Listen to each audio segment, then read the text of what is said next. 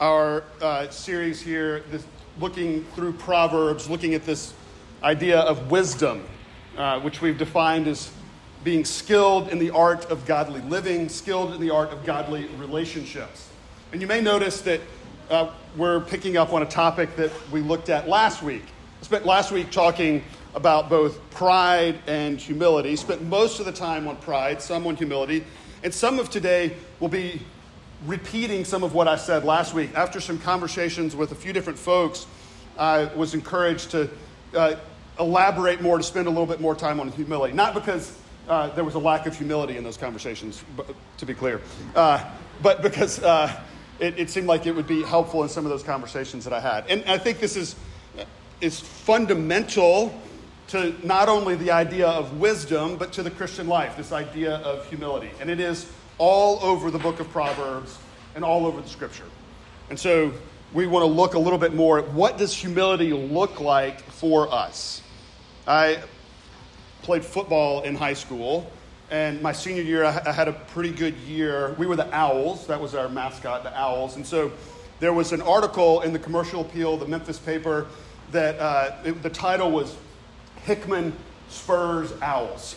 And uh, it started off with this line. It described me, I don't remember exactly what it said, but it said that uh, it described me as a quiet, humble six footer.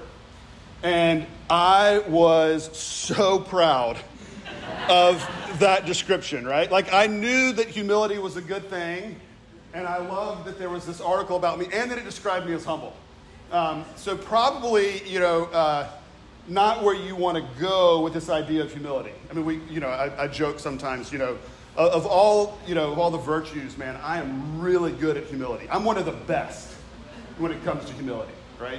I mean, it, it does make this, uh, this topic sometimes uh, a, little bit hard to talk about, to think about. And to be clear, uh, looking at humility over the last couple weeks has been uh, really encouraging and challenging for me. So I do not speak as uh, somebody who's like, all right, this is what you do. I got it figured out. Um, and if I did, then you shouldn't listen because that wouldn't have humility figured out, right? Like that's the nature of humility. But what does it look like? How does it play out in our lives? And what does uh, Proverbs tell us about humility? And it was easy to find another passage in Proverbs about humility because it is all over the place. We're going to see two things that, the, that humility, it's all about, I mean, very clearly, I mean, we, we, we understand pretty fundamentally it's about relationships. So the idea that wisdom is being skilled in the art of godly relationship, humility is key to that. And we'll see that it affects our humility before the Lord and then humility before one another. Let me pray for us and we'll dive in. Lord, we thank you for your word. We thank you that you reveal truth to us that invites us into wisdom, that invites us into flourishing, because you, as our Creator, want us to flourish and live as you created us to live. So we pray that in this time, as, as we look at your word, that your Holy Spirit would work, that you would build humility in us, that we might flourish, that we might experience your wisdom. We pray these things in Jesus' name. Amen. Humility before the Lord. That's, that's where it starts that we would be living in light of what is true about who God is and who we are. So, we've talked about the fact that wisdom is this recognition that there is a creator God, that He made the world, that He knows how it works, that He wants us to flourish in it, and so He's given us direction. He has said there is a spiritual and moral order to the world. Not just a physical structure and order to the world, but a spiritual and physical order to the world, that this is the truth about the way things work. And he's giving us direction, inviting us into honor at the verse, end of verse 33, to, to gain intelligence in verse 32, to, to experience what he created us to experience. And, and we have to start with the fact that he's the creator, that he's the one that put this order, this spiritual order, in place in the world, that, that wisdom is rooted in that created order. And as a result, we recognize that we are creatures, that we're the creature and not the creator. And it's hard not to completely not talk about pride when we talk about humility. Pride is this sin that is at the root of sin, really. That the fall happened in Genesis 3 when Adam and Eve said, Actually, I want to be God. I want to be in control. And that's a struggle that we all continue to have. We want to be in control, but we're called to recognize that we're the creatures. And that the, as creatures, that we have limits. And there's something beautiful about being the creatures of God. We were created in his image. And, and that, that gives us incredible value and, and worth.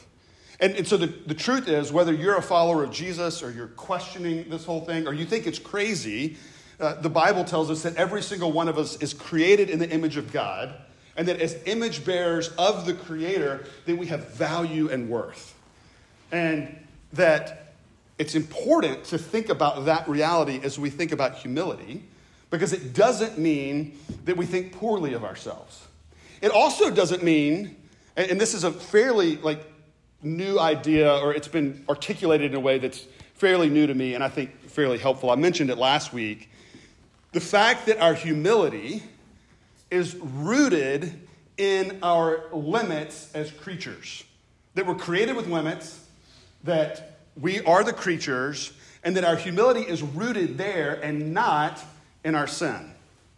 So, our humility is rooted in our limits as creatures and not in our sin. And I probably, in the church, growing up in the church and spending a lot of time in the church, have heard more that our humility is rooted in our sin. Like, we're bad, we rebel against God. Those things are true. We have the confession of sin every week because we think that's important in the Christian life, that we would recognize that we have rebelled against God, that we don't live as He created us to live, that we need to turn from that. We also always, every single time, we never have a confession without the assurance of pardon or the proclamation of forgiveness, right? That this is the gospel that it's true that we're broken, but that we're forgiven. But what I, and, and that is important, and it does play into our humility, but it's not the root of our humility. The root of our humility is the fact that we have limits as creatures. And, and I think we, we often don't think about this truth, our, our creatureliness, and the limits that come there, right? Like uh, our, our belly button is a really should be a continual reminder that we were created uh, we came from a, a, man and a woman, and we had life uh, in a womb, and that we don't exist on our own, just self made, right? That's not, the, that we can, we can forget about and try to ignore that reality, and we often do. But if we recognize the truth, this is who we are in relationship with others, in relationship with the Lord who ultimately created us.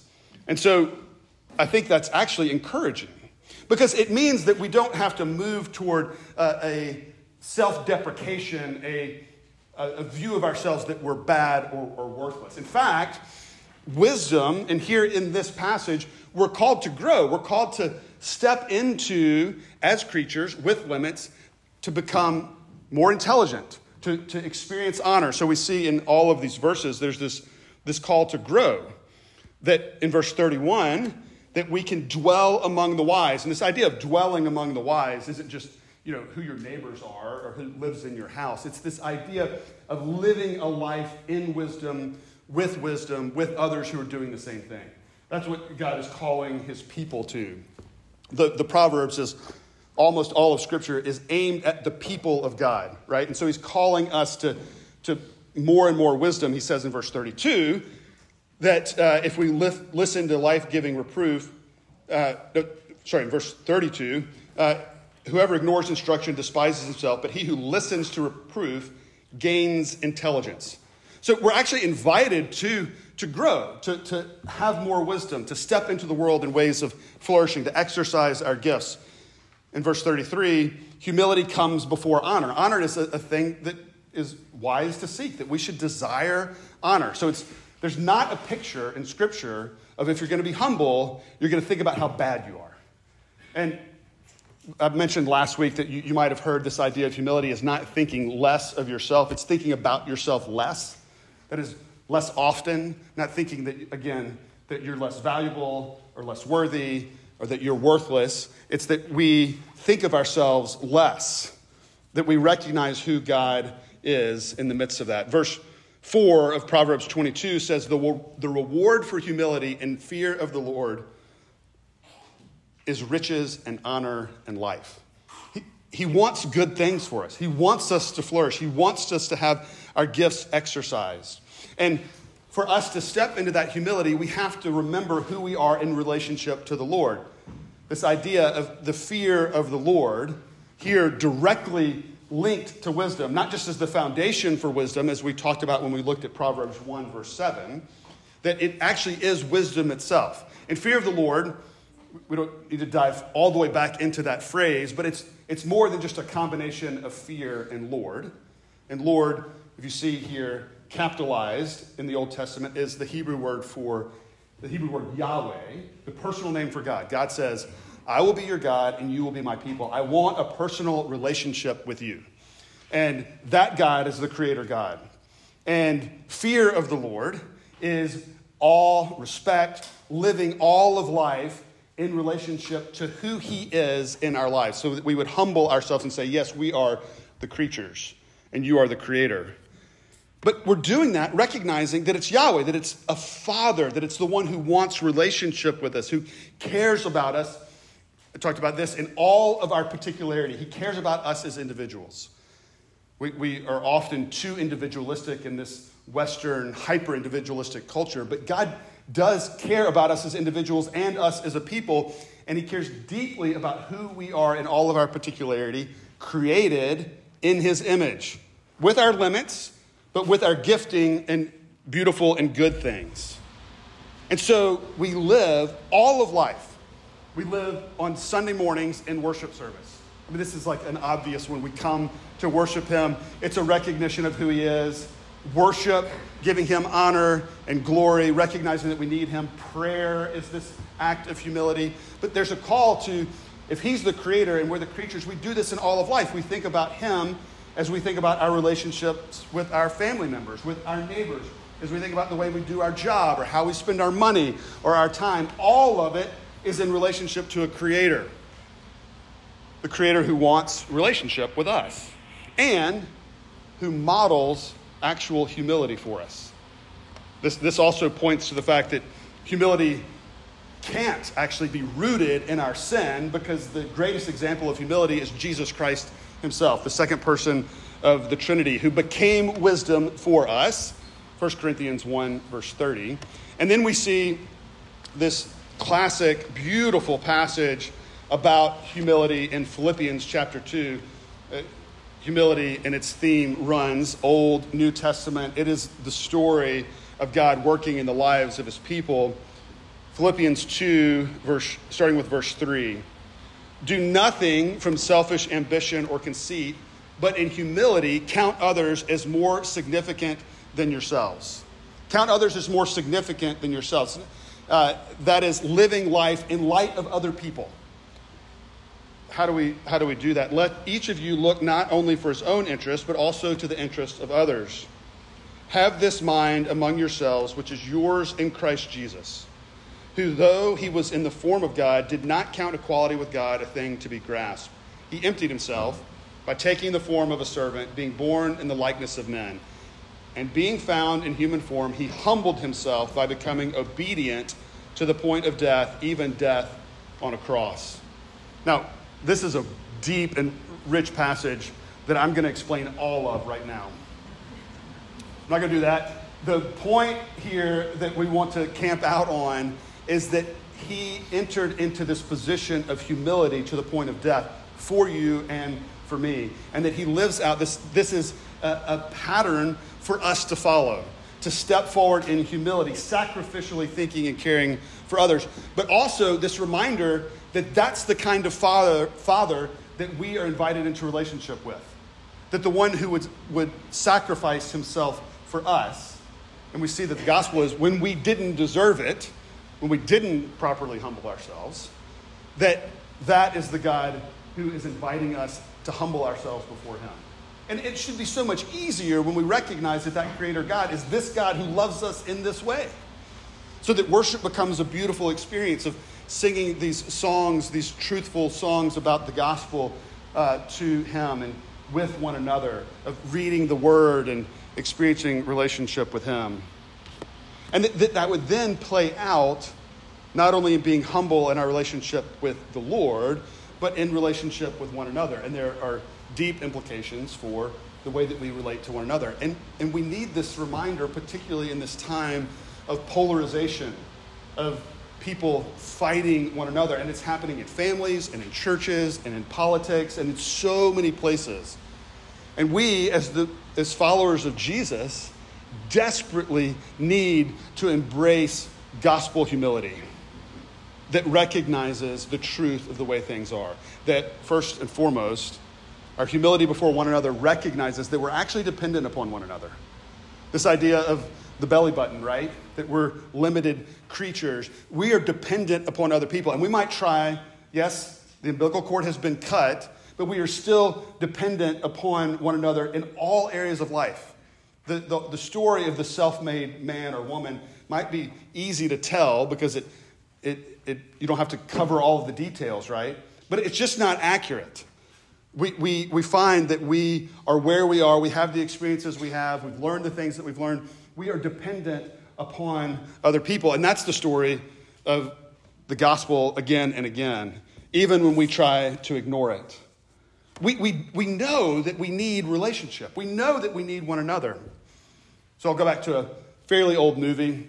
You may have seen Tom Hanks in Castaway. Uh, so he's a FedEx pilot, and he gets stranded on an island for a really long time, all by himself. And, uh, and he, he creates a friend, and his friend is Wilson. It is a volleyball.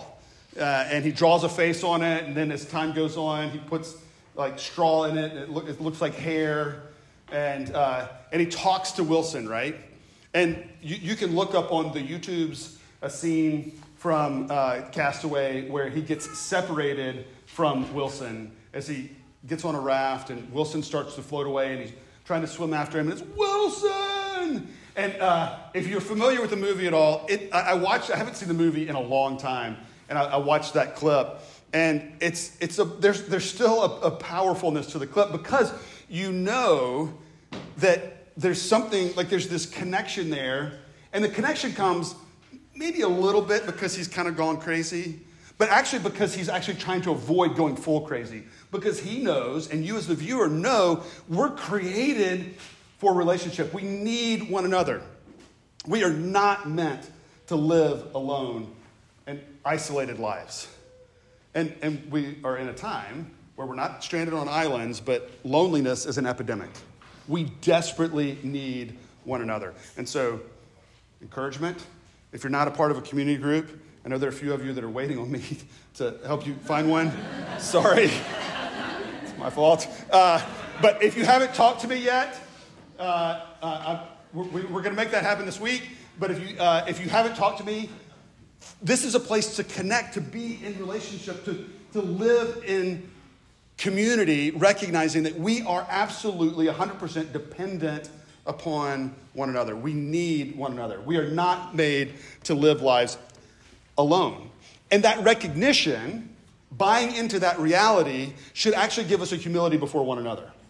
It's not a you need me, it's I need you. And that allows us to step into relationship with other people in a way that says, I need things from you. And I have things to offer you as well. That's part of stepping into wisdom. We're not just like, humility isn't only knocking ourselves.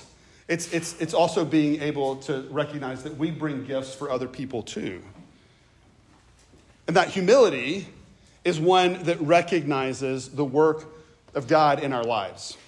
There, there are other ways to think about uh, humility uh, that we might have seen uh, displayed in our culture or we've read about in philosophy. Aristotle says that humility is a virtue but the way that he talks about it, it's a virtue to be found between vanity, you don't want to be vain, but also between, uh, between that and undue humility. Because Aristotle, really talking to the leaders and the educated of his time, is saying we should all be smart and, and we should really exercise these values. We should basically, we should be justifying ourselves. So if, if, if Aristotle had, had interacted with Jesus and interacted with Paul, he would have been horrified at the, the selflessness there. at the sacrificial humility that exists in the gospel. He, he's saying, no, we justify ourselves by uh, our smarts and our accomplishments, and, and then we have that just perfect right view of ourselves. But we can only really do that if we have achieved. And that's fairly similar to the way that, that we experience the idea of humility now, the way that it's thought about in our culture. Uh, I, when we were in New York and I was doing church ministry and college ministry, I did some teaching at St. John's University. And I taught some speech classes at St. John's. And there's multiple uh, pretty interesting stories from that experience. But one was I invited the students, the first assignment was to give a speech about themselves. So they're introducing themselves. Give them something easy. You know yourself, talk about yourself. And I gave some guidelines. And the one that I remember was be humble. Be humble in the way that you talk about yourselves. And one of the students, who ended up being very average or below, said, well, What if we're great? I, it, it, I, I was totally surprised by it, right? But he was being totally serious. What if we're great? What if I don't need to be humble? And, and, and it actually fits, I think, the way that we, the place that we see it play out so often is when people are really successful, and particularly athletes that, uh, um, you know, they, they talk about how good they are. And, we're, and, and, we as a culture have been, been okay with it if they're really that good, right? Um, and, and not recognizing oftentimes the help that they've gotten, not recognizing just the, the natural talent that they had, uh, that they were born with. You know, uh, it, it's fascinating to me that that's normal now, but it requires self justification. It requires accomplishing for yourself. And all of that, whether it's athletics or other things, they, it, it ultimately all falls apart.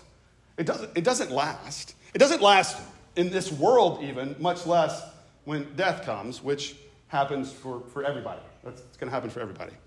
Um, it, all of those things, all of the justification that we've done in our accomplishments, and all the reasons that we want to put confidence in ourselves, all of those are put to shame ultimately in death. But we're invited into this story that is a story beyond death. That is a creator who stands outside of time, who created the world, who, who promises that there's more to come, and he invites us into uh, humility in a way that recognizes our need of one another. And, and we see it playing out here, though the way that we would actually step into humility is that we would hear correction or reproof. Verse 31 The ear that listens to life giving reproof will dwell among the wise. Whoever ignores instruction despises himself, but he who listens to reproof gains intelligence. We love reproof, right? We love correct. We love for people to tell us that we're wrong, that we're missing something. It's, it's painful, right? And, and, and our natural response is, uh, no, no. I, I have probably, not, not probably, I've watched too many uh, dash cam videos. Um, I don't know if you've ever watched these again on the YouTubes. That's what they call it, right? Um, these videos that uh, show all kinds of, it's, it's often interesting or crazy situations. And I'm amazed at how many crazy situations there are on the road. But one thing that has happened in a lot of these videos that's surprising to me is somebody will illegally, rudely, and dangerously pull out in front, front of somebody else. Like, there, there's nothing justifiable about what they've done and the person that they've pulled out in front of honks at them. And their response then, when they have nothing to justify what they've done, it's amazing how many times this happened. They stop the car and they get out and they go back and they yell at the person who honked at them. It's amazing how many times this has happened. And, and I think, how crazy is that? And then I think of times where I've been honked at and realized that I even realized I was in the wrong and then tried to justify it in my mind and say, You didn't have to honk at me. When I've often honked at other people as well. Like it's, it's this, like you, you go to this place in your mind where even if you know you're wrong, you're like, How dare you call me out when I was wrong? Like, that's not your job. And, and, and the driving thing it actually can end up serious uh, in some of these situations. But it's a, it's a little bit silly, but we do it in really significant ways. We do it in our, our jobs or in our relationships with one another or with our family members. And somebody says, I, I think you're missing something here. I, I, think you didn't do your job well here. I, I think you, you were mean to this, this person. I think you did something that you shouldn't have done here. And our, our response is no. And what Solomon says here, uh, what we find throughout the Word of God is reproof is, yeah, he doesn't address the fact that it's painful, but it's actually life giving. It's life giving. Verse 31 The ear that listens to life giving reproof will dwell among the wise. If we listen, we gain intelligence. There are studies that show that really the only people who know themselves well, who have self awareness, are those that invite people into their lives that will tell them what they're missing. It's not just enough to do self evaluation. We need other people who will see things that we're not. But that's just that's part of our, our limits. And so we're invited into this in a, in a few different ways. Uh, one that we see throughout Proverbs, we see it actually just a few verses earlier in this very chapter, verse 5. A fool despises his father's instruction, but whoever heeds reproof is prudent. There, there's a call regularly to, to heed the instruction of elders, of fathers, of mothers, of those that have gone before us. And, and this is culturally becoming uh, less and less valuable. In fact, we, we often have you know, the okay boomer thing. It's like, okay, you've reached a certain age, you have nothing to say anymore. And I will say, both biblically and experientially, that's foolish. It's, it's absolute foolishness. We learn through experience, we learn through growth. Now, I will also say that as we've talked about the fact that Proverbs is normative, we do have to recognize that there are fathers that give terrible instruction that needs to be ignored. There, there are fathers who have, have not loved their kids well. There are those who are older. It doesn't, I'm not saying that age equates wisdom. That, that's not what I'm saying. But we, we are wise to listen, to give ear to, to evaluate what those say who are older, who have gone before us. We, we see this idea picked up in 1 Peter chapter 5. And it's, it's talking about elders in the church, but it has, has implications elsewhere as well, as well. Likewise, you who are younger, be subject to the elders. Clothe yourselves, all of you, with humility toward one another. So I think that that's a, this clear picture of elders and uh, younger folks, members of the church and elders, all everybody, clothe yourselves with humility toward one another. And then quote from from Proverbs, for God opposes the proud but gives grace to the humble. Humble yourselves therefore under the mighty hand of God, so that at the proper time he may exalt you. There's this call to humble ourselves before, before leadership, which again, we, we, we recognize some of the reason that people are pushing back. There's been a, abuse of, of leadership in companies, and organizations, in the church. We, we have to recognize that that's true. And so, wisdom is actually applying this well in all situations. We hope, as church leadership, I, I don't think anything I say as your pastor or the elders say, like, that's gospel truth because of my position. We actually hope to humble ourselves, and we, we hope that our structures actually mean that that we're also subject to members of the church. We are also subject to our presbytery, to those that have authority over us. And there will be times in the church, and I hope not in this one, where there's a need for members to, to complain to, to leaders their, their authority. We, we do need humility to have checks and balances for all of us, right?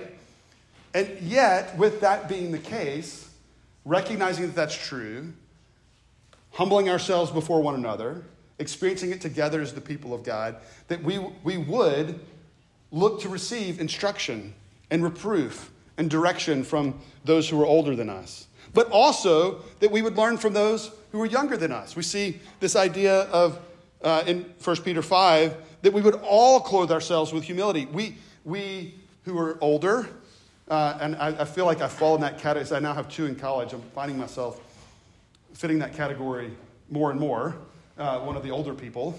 Um, we, we, still have some folks who are, uh, glad you guys are here.